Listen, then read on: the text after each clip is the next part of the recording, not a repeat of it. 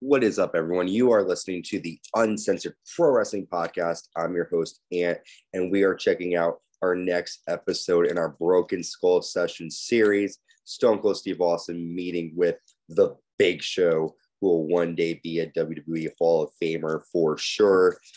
We start off the show with Stone Cold Steve Austin talking to the Big Show about the Big Show's big Dungeon and Dragons tournament. Uh, big Show plays with celebrities like Vince Vaughn and Joe Manganiello, and he talks about how the game goes on for hours and weeks sometimes, and he just enjoys playing the game. The Big Show has wrestled in four different decades. Big Show talks about taking a bump from authors of pain, and you know he hadn't taken a bump in a while at this point, and he was nervous you know, because he had taken a bump for two years. And he was like, guys, just go easy on me. And once they took that bump, he got up and was really feeling back in the the spirit of being the big show that we know and love. Big Show grew up loving guys like Ric Flair and Arn Anderson. He believes that Arn is the toughest SOB he's ever met. When the NWA came to Columbia, South Carolina, the Big Show was 6'2 on a bike. He rode down to the arena and was not able to get in, but he did go to see some of his favorite wrestlers like Ric Flair enter the arena. He remembers being little and seeing a famous honeycomb commercial. Honeycomb is a brand of cereal here in the United States. And at the time in the commercial, Andre the Giant was in the commercial and seeing that he wanted to be in the wrestling business and be like Andre. He was introduced in WCW 1995 as Andre the Giant's son, and he was simply known as the Giant. In his first match, he defeated Hulk Hogan and we see the image of the Yeti coming down doing the bear hug to Hulk Hogan, and everybody's laughing because it really was very strange. Show talks about how in his early career he was great with drop kicks. He wanted to do well, and he felt that WWE was on a completely different level than what he was doing. And it was hard for him to say no to wrestlers like Hulk Hogan he felt like you need to be respectful to everyone explain why. If you're saying no to wrestlers, Hulk Hogan told them, explain to them why you're saying no. Don't just say no because I'm better than you. Explain why. Um, when you're new, you don't have experience, so it's important to just remember those guys who were before you and, and girls and those people who paved the way. He talks about how he would press slam Ric Flair, and every single time he would lift up Ric, Ric would pull here from the Big Show's head, and Big Show would get pissed. He felt he was disillusioned in WCW, the Big Show. He, Big Show felt he was young, and a lot of guys just tolerated him. Big Show says it took him time for him to process Legend's knowledge that he got. He remembers Macho Man Randy Savage was always talking about less is more, and Macho would tell uh, the Giants to hold on to his money, let other guys like Hulk Hogan who were offering to pay for his food to do it. It's important to keep your money safe and save it up. When there's guys like Hulk Hogan who are making millions of dollars, they can afford to take care of you. Let them. Uh, we then see his match versus Ric Flair, where the Giant beats Ric Flair. He hated having Vice and Ric Flair on top of thumbtacks in 2006. Um, because uh, Ric Flair is heavy number one, but also because he respected him so much. He didn't want to hurt Ric Flair.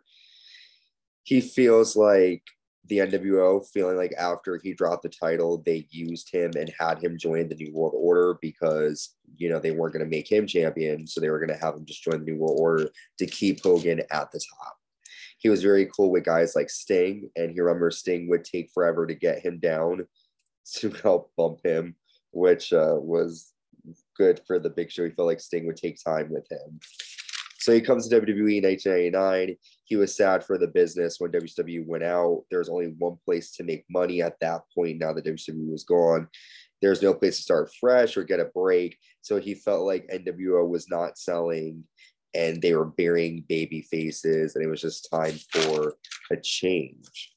He had a good relationship with Eric Bischoff. He felt like Eric was influenced by those who sat next to him. So guys like Hulk Hogan, Scott Hall, and Kevin Nash.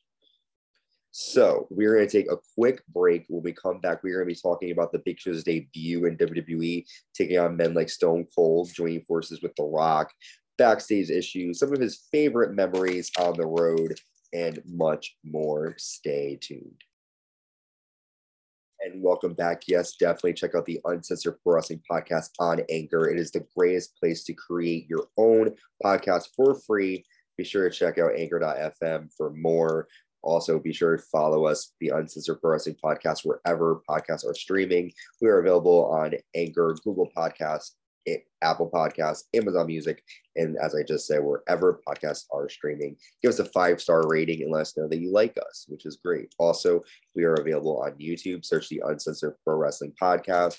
Be sure to give us a like, subscribe, and hit the notification bell. So we are back, and the Big Show is now just talking about his debut and his attack on Stone Cold Steve Austin at St. Valentine's Day Massacre. Vince told the Big Show that he wanted to see the Big Show versus Stone Cold at WrestleMania 2000, and uh, Big Show told Vince that he would put Stone Cold over. And Big Show felt like he didn't have what it took to stay in the spot back in the day. He wished he said that he would kick Austin's ass, and that would have maybe had made Vince look more like Big Show was willing to do whatever it took to get that main event spot. He said the locker room wasn't really friendly. He wrote with guys like the Public Enemy, Rock was nice to the big show. He didn't have much friends in the back. He did think Billy Gunn was really cool. He talks about The Undertaker. Uh, Big Show was cool with Brian Adams, and Brian Adams was very close with The Undertaker. So that relationship kind of allowed Big Show and Undertaker to kind of become friends. Big Show talks about his gimmicks like Showkishi and the Showster. Uh, he was honored to work for WWE, so he was willing to do whatever it took. The fans liked him, and it was funny because he'd go back and forth from turning heel to being babyface.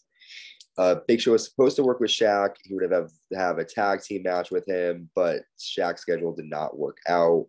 Big Show loves guys like Kurt Angle. He feels he's an amazing talent, and he loves Brock Lesnar. He then talks about the big moment from SmackDown 2003 where Brock Lesnar suplexed the Big Show off the top rope and made all the turnbuckles collapse and make the ring break.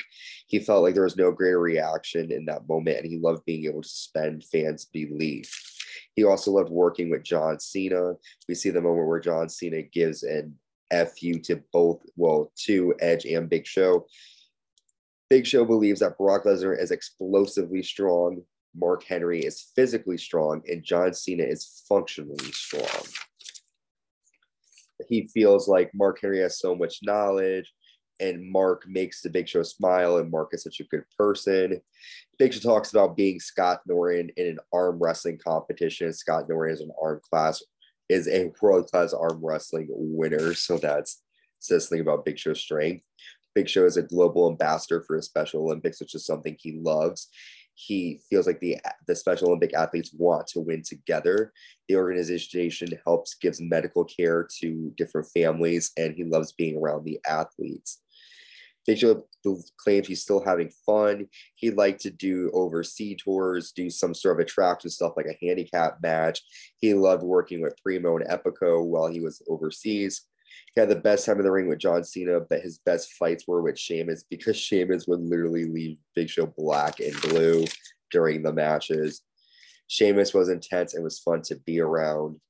The Big Show says that he believes Kane is the best big man ever in the business, and the Big Show starts to cry when Stone Cold tells him that Kane believes that the Big Show is the biggest, best man in the business. And he says to have Kane say he's the biggest, best man, it hits him in the gut. Him that it's important to treat every day like it's your first day at work and you try to keep up that attitude. And the Big Show talks about his show, The Big Show Show, which was on Netflix. It was a good show at the time. And that pretty much wraps up the interview. It was good to hear Big Show's thoughts on his career, to hear how much of a uh, WWE guy he was, in the sense that he was willing to do whatever it took for the company, even if it made him look silly.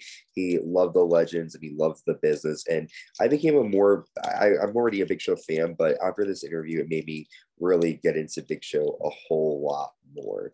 Well, that is it for our Broken Skull session episode with the Big Show.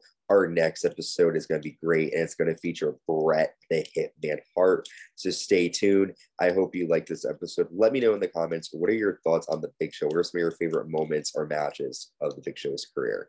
Thank you, y'all. Stay safe and we'll talk soon. Bye.